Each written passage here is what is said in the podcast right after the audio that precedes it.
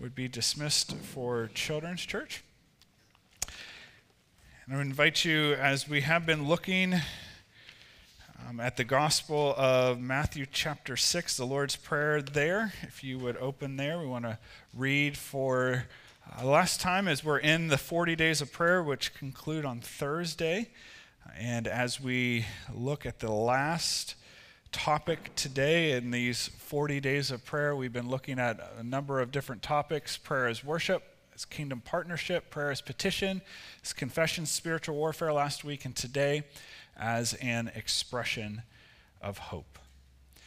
Matthew chapter 6, when Jesus was asked how to pray, he says, This then is how you should pray, Matthew 6 9. Our Father in heaven, hallowed be your name. Your kingdom come, your will be done on earth as it is in heaven. And give us today our daily bread. Forgive us our debts or trespasses as we have also forgiven our debtors or trespassers, those who trespass against us. And lead us not into temptation, but deliver us from the evil one. And then today we are focusing on the part that some manuscripts have, but some do not, that says, For yours is the kingdom and the power and the glory forever. Amen prayer today as an expression of hope. John Maxwell said, Where there is no hope in the future, there is no power in the present. Where there is no hope in the future, there is no power in the present. In other words, what we hope for and what we look forward to in the future is going to directly affect our present. A future that is rooted in Christ and is built upon the righteousness that is found in Him for us is going to draw us forward. It's going to give us power in the present. It's going to give us hope. And so, what we hope for affects our present. A week ago, yesterday, the uh, Cub Scout pack that meets here at our church had their annual Pinewood Derby. And I uh, was reminded of my days doing the Pinewood Derby. And so you have those cars that you build, you take all the time and you handcraft those. And uh, we were competing, I was competing against guys whose dads were engineers and they would take their cars into the wind tunnel at work and they would like fine tune this thing. And there's mine. I got like all jagged cuts and all this kind of stuff. And they had these wheels that were like perfect and they would just cream me. But it was fun. And it reminded me, you have these this track where all the cars are there at the top, and you have those pieces of wood, and then they would flip it down. Those pieces of wood would drop, and it would release the cars, and they'd go down the track towards the finish line. And as I think about hope, and I, I think about that, that Pinewood Derby and those cars hurling down at the finish line, there was great hope when those cars were at the top my hopes were often dashed by the time they got to the bottom. But I had great hope at the top. What I was looking for and what I was looking forward to and hoping for was that my car was going to come over the finish line ahead of the others. The end was my destination. It was my future. It was what I was hoping for was a win at the end. And that affected how I felt when my car was at the top and gravity would pull the car down. It would pull it down, that force pulling it towards the finish line. And as I think about that John Maxwell quote, and I think about hope, and I think about what is in the future affecting our present, giving us hope and power, I think about that those cars being pulled towards that finish line and us being pulled towards the finish line. See, for believers in Jesus Christ, there is great hope because our end hope is Christ. He is the one who pulls us. And our end hope is the consummation or the res- restoration of all things. That all that is made wrong in this world will be once again made right. And so, what is in our future and what pulls us there will give us Today, as we talk about yours is the kingdom and the power and the glory forever, we are talking about those things that are known now. We know that the Lord is the ruler of the kingdom. we know that it is His kingdom. We know that it is His power, and we sense His power and we see His power at work. And we know that it is His glory and His glory alone. These things that we experience now, but fully one day we will experience in completion. And so we have hope in this truth as what we know to be true will be fully realized. There are sermon notes, as always, in your bulletins. You can check those out, fill in blanks. There are some extra notes that you will see up on the screen. But this morning, we want to look at three areas. First, we want to understand biblical hope. And we are utilizing a sermon out, outline that was influenced by Yvonne Marti as part of our staying on course with other Alliance churches who are doing 40 days of prayer. And so we begin with understanding, coming to an understanding of biblical hope. Biblical hope is forward looking. It's forward looking. Like those Pinewood Derby cars, hope looks forward. It's a confident belief that is based solidly on the Word of God, both the living Word, the Lord Jesus, and the written Word. The future that is looked toward is not a future of human origin, but rather it is a divinely determined future determined by God. The result of a biblical hope that is forward looking, that is based on the Word of God and the person of Jesus, is that we have joy. We have peace. We are able to be patient. We do not have worry. We do not have anxiety. We do not have fear when our faith is forward looking, when we have biblical hope. Hope is forward looking faith biblical hope is also something that is received. Romans chapter 15, verse 13 says, May the God of hope. In other words, where does hope come from? Hope comes from God. May the God of hope fill you with all joy and peace as you trust or exercise your faith in Him, so that you may overflow with hope by the power of the Holy Spirit because this forward looking faith, because the future is not, div- is not humanly originated, but rather divinely determined, it has to be received. It is from God, it is of God. And so the hope that we have is not a hope that we come with and develop on our own, it is a hope that is received from God. We must receive it from Him. He is the source of our hope. And as He gives us hope, He fills us with joy and peace and faith and trust. From the God of hope, we receive and overflow with hope by the power of the Spirit. Hope is from God and it is received from Him. Hope also is produced in struggle.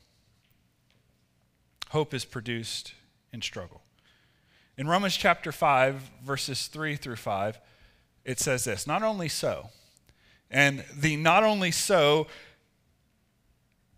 is the response to verses 1 and 2, which talk about how we are made right with God by grace through faith in Christ. And this causes us to come to a place of rejoicing in the hope of the glory of God. And so, not only so do we have this hope because of relationship with God by grace through faith in Christ, but we have this hope also because we rejoice in our sufferings. How many love suffering? I don't see many. We rejoice in our sufferings, Paul says, because we know that suffering produces perseverance. Perseverance, character, and character produces what? Hope. And hope does not disappoint us because God has poured out his love into our hearts by the Holy Spirit, whom he has given us.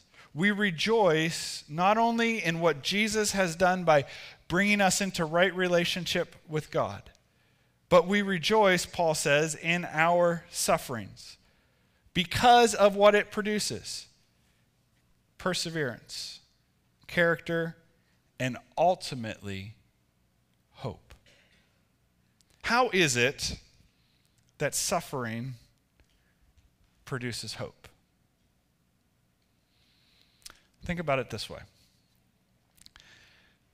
In order for me to try to increase my health, I have been drinking smoothies. Drinking them at lunch. Some people are going, Yeah, way to go. Other people are going, You're crazy. What's wrong with you? And so I put spinach in, and I put banana in, and I put mango in, and sometimes strawberry, and some orange juice, and a tablespoon or two of chia seeds because they're power superfood kinds of things. And so I blend them all up, and it comes into this really delicious looking concoction. And Mara and Leah see me come back to the office at lunchtime sometimes with this, and it, it doesn't look delicious and I'll drink it, and, and I've come to really like the taste of it. The consistency leaves a little to be desired, but I like the taste of it. It's growing on me. But every time I drink it, I find myself, when I'm done, thinking this hmm, I wonder what's for dinner. I just had lunch, but I'm wondering what's for dinner. Because there's something about that that though it's good for me and though it fulfills what I need and nutrients and all those things at lunchtime, I'm not terribly satisfied and I'm a little bit uncomfortable. To be perfectly honest. But it's good for me, so I do it.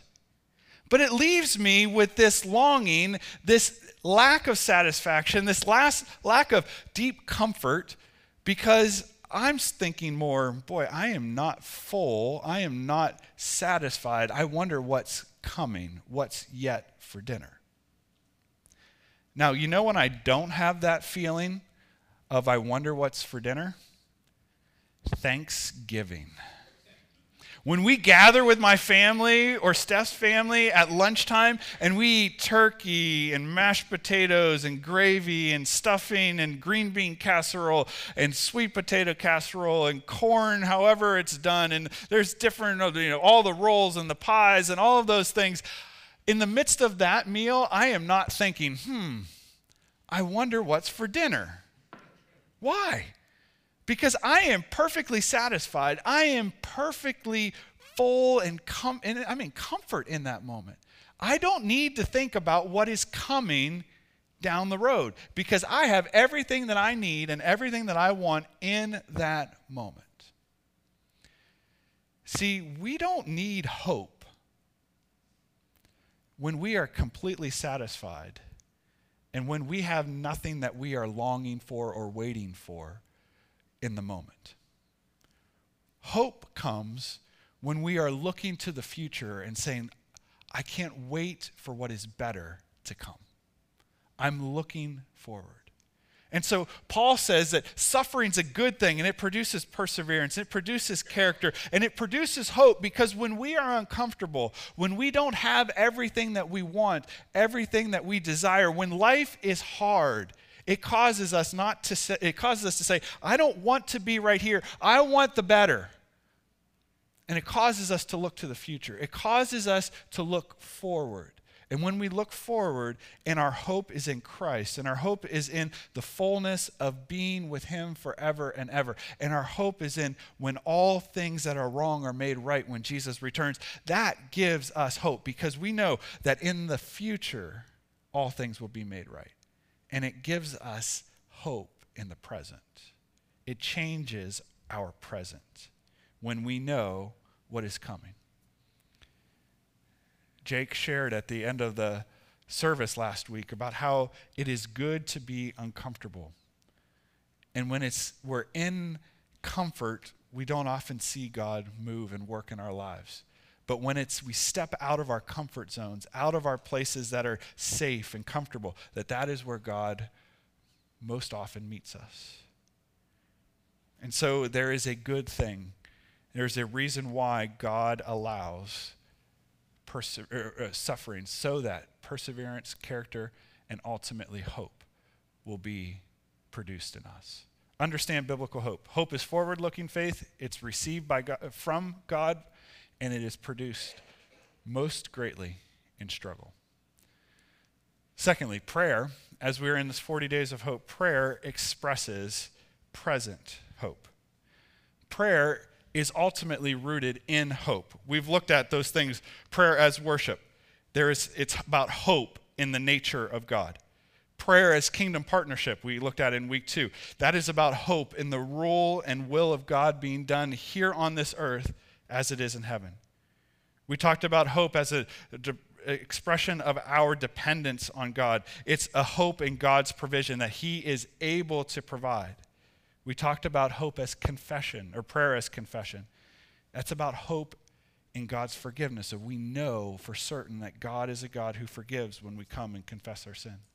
We talked about prayer as an expression of warfare, that there is hope in that, in, in the victory and the authority of Christ over both sin and over the devil. Prayer, all the way through, is an expression of hope. It's rooted in hope. All of it is rooted in hope. Prayer, as an prayer expresses present hope, but it's also prayer is not wishing. Sometimes when we think of hope, we may think of it not in a biblical way, but in kind of a human way. And we say, I hope so. I hope such and such will happen. I, I hope so and so will be there. I hope I get such and such for Christmas or my birthday. I hope that they have turkey at the buffet. I, I hope. We don't know. And we may be completely disappointed by it. Prayer is not a hope so in the sense of an uncertainty. Prayer is not a magic genie kind of thing where we come and we hope God will do something. Prayer is not wishing.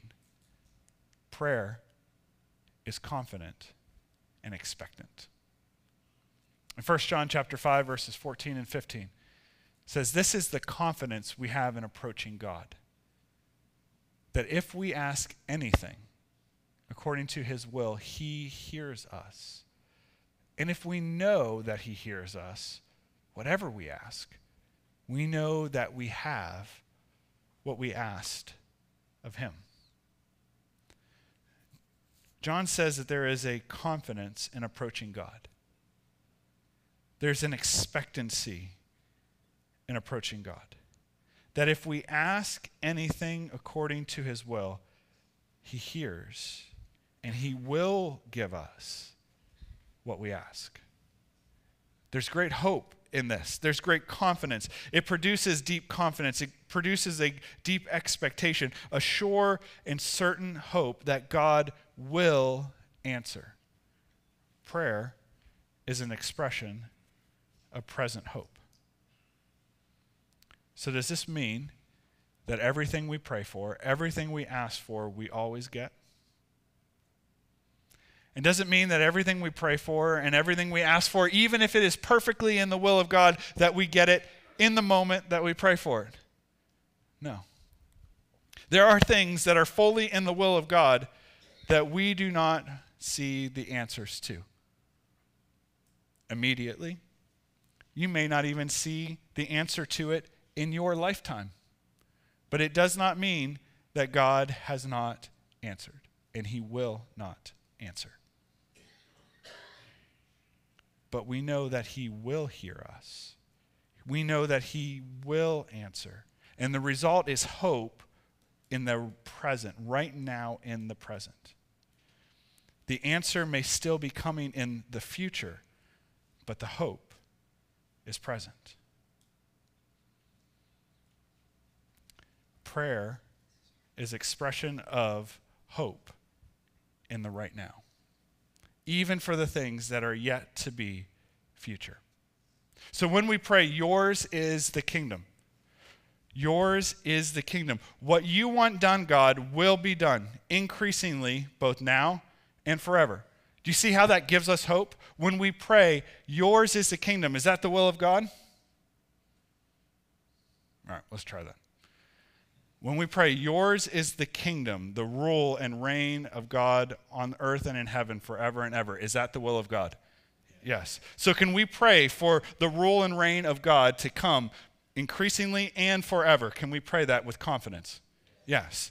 Does it happen immediately? Sometimes we see increases, but does the fullness of it happen immediately? No. But it gives us hope in the present because we know we can pray with hope. It expresses present hope as we pray for what we know will happen. Yours is the kingdom, yours is the power. When we see things like pandemics, when we see things like wars and rumors of wars, when we see government or rulers that are rising that are evil, will they ever overcome fully the power of God? No. Yours is the power. And so we pray, God, may your power be known. May every force that opposes the power of God, may it be brought to its knees. It doesn't always happen in an instant, but we know that the will of God is that there would be no power that will ever, forever be able to oppose the power of God. And so we pray, even in the midst of things that seem like power is coming against and power is opposing the power of God, we pray in hope, and it gives us hope in the present because we know that it will come. And yours is the glory forever. Will the glory of God ever be forfeited? Will the glory of God ever be able to be opposed forever and ever? No.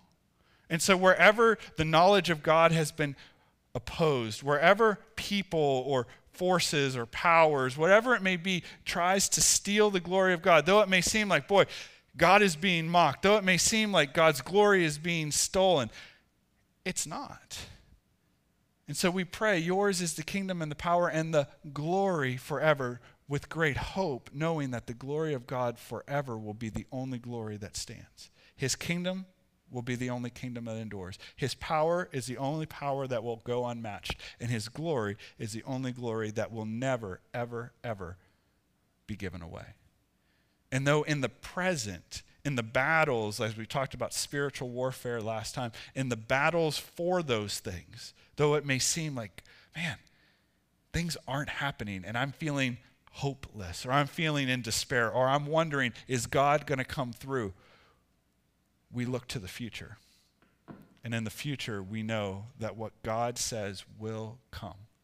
And it gives us hope in the present to pray. Prayer expresses present hope, confidently and expectantly. Lastly, and we wrap up with this prayer fixes our eyes on Christ's return. We believe that Jesus is our Savior, our, sa- our Savior, our Sanctifier, our Healer, and our coming King.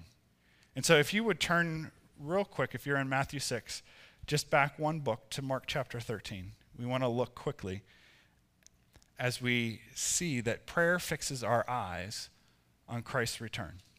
Prayer fixes our eyes on Christ's return. Disciples were at the temple and they were asking Jesus, How do we know when all of the things of the future are going to happen? How will we know when your coming again will happen? How will we know when the kingdom will fully come? How will we know when all of these things that are bad will be no more?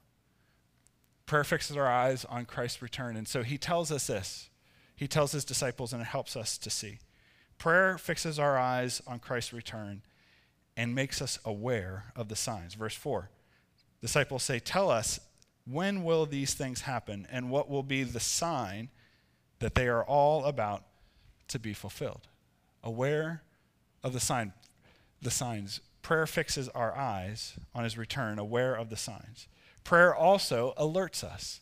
It alerts us to a number of things in, chap- in verses 5 through 23. It alerts us to deception. Verses 5 and 6, Jesus said to them, Watch out that no one deceives you. Many will come in my name, claiming, I am he, and will deceive many. If you jump down to verses 21 and 22, at that time, if anyone says to you, Look, here is the Christ, or Look, there he is, do not believe it. For false Christs and false prophets will appear and perform signs and miracles to deceive, the, to deceive even the elect, if that were possible. Prayer fixes our eyes on Christ's return and makes us alert to deception, makes us alert also to disasters. Verses 7 and 8. When you hear of wars and rumors of wars, do not be alarmed. Such things must happen, but the end is still to come. Nation will rise against nation and kingdom against kingdom. There will be earthquakes in various places and famines. These are the beginning of birth pains. Prayer keeps us alert to disasters. Prayer also keeps us alert to various distresses. Verses 9 to 20, you must be on your guard. You'll be handed over to the local councils and flogged in the synagogues on account of me. You will stand before governors and kings and witnesses to them, and the gospel must first be preached to all nations. Whenever you are arrested and brought to trial, do not worry beforehand about what to say. Just say whatever given you at the time, for it is not you speaking, but the Holy Spirit. Verse 12 Brother will betray brother to death, and a father his child. Children will rebel against their parents and have them put to death. All men will hate you because of me but he who stands firm to the end will be saved. Verse 14 When you see the abomination that causes desolation, which was a prophecy from the book of Daniel, standing where it does not belong in the temple, let the reader understand. Then let those who are in Judea flee to the mountains. Let no one on the roof of his house go down and enter the house to take anything out. Let no one in the field go back to get his cloak. How dreadful it will be in those days for pregnant women and nursing mothers. Pray that this will not take place in the winter, because those will be days of distress, unequaled from the beginning, when God created the world until now, and never to be equaled again. If the Lord had not cut short those days, no one would survive but for the sake of Christ's elect, whom he has chosen, he has shortened them. There will be distress, very difficult times in the form of persecution, in the form of family breakdown, in the form of hatred against believers that will mark the last days.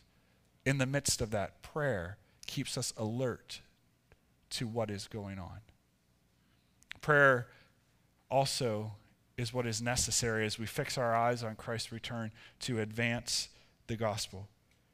As I read in verses 9 through 11 already, Jesus told his disciples and tells us as well to be on our guard because there will be persecution that will come. But the gospel must first be preached to all nations. Matthew 24 14. And this gospel of the kingdom will be preached to all nations not geopolitical nations, not where borders are, but rather to all people groups, all language groups, all tribes of people. And then, then the end will come. The gospel to all nations is part of fixing our eyes on Christ's return. It's part of why prayer is necessary.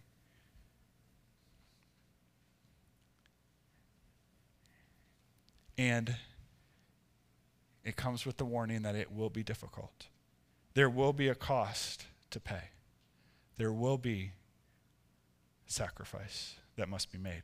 For the advancing of the gospel, prayer fixes our eyes on the return of Christ. Lastly, prayer fixes our eyes on Christ's return and brings us to a place of anticipation, of anticipating his return. Verse 23 to 27. So be on your guard. I've told you everything ahead of time. Jesus wants us to know what is to come, wants us to be aware of what is to come. And then verse 24 But in those days, following that distress, the sun will be darkened, and the moon will not give its light. The stars will fall from the sky, and the heavenly bodies will be shaken. A prophecy from Isaiah 13 and uh, chapter 34 as well. And at that time, verse 26, men will see the Son of Man coming in clouds with great power and glory. And he will send his angels and gather his elect from the four winds, from the ends of the earth to the ends of the heavens. Brothers and sisters, there is great hope. It's been said that the return of Christ is the blessed hope of the believers. That all these things, all these signs, all these things that sometimes may seem ner- make us nervous, Things like natural disasters, things like distress, things like, uh, you know, all these things that, that scare us, persecution, that make us go, ah. Jesus wants us to know them because what it ultimately is showing is that Jesus is coming again. And to be aware, and prayer fixes our eyes on his return so that we are not caught unaware, so that we are not caught unready. When our eyes are on Jesus, and when we are preparing for his return and about the evangelization of both our neighborhoods and the nations, there will be nothing that will catch us by surprise. Prayer, as an expression of hope, the ultimate hope of Jesus returning, prayer fixes our eyes on his return. Prayer, as an expression of hope is, in, is forward looking. It is expressed in prayer, and it ultimately will be realized and possessed when Jesus returns. But until then, we continue to express our hope through prayer as a people ready for his return. Mara is going to come and uh, lead us in some ministry time and in celebration of communion together.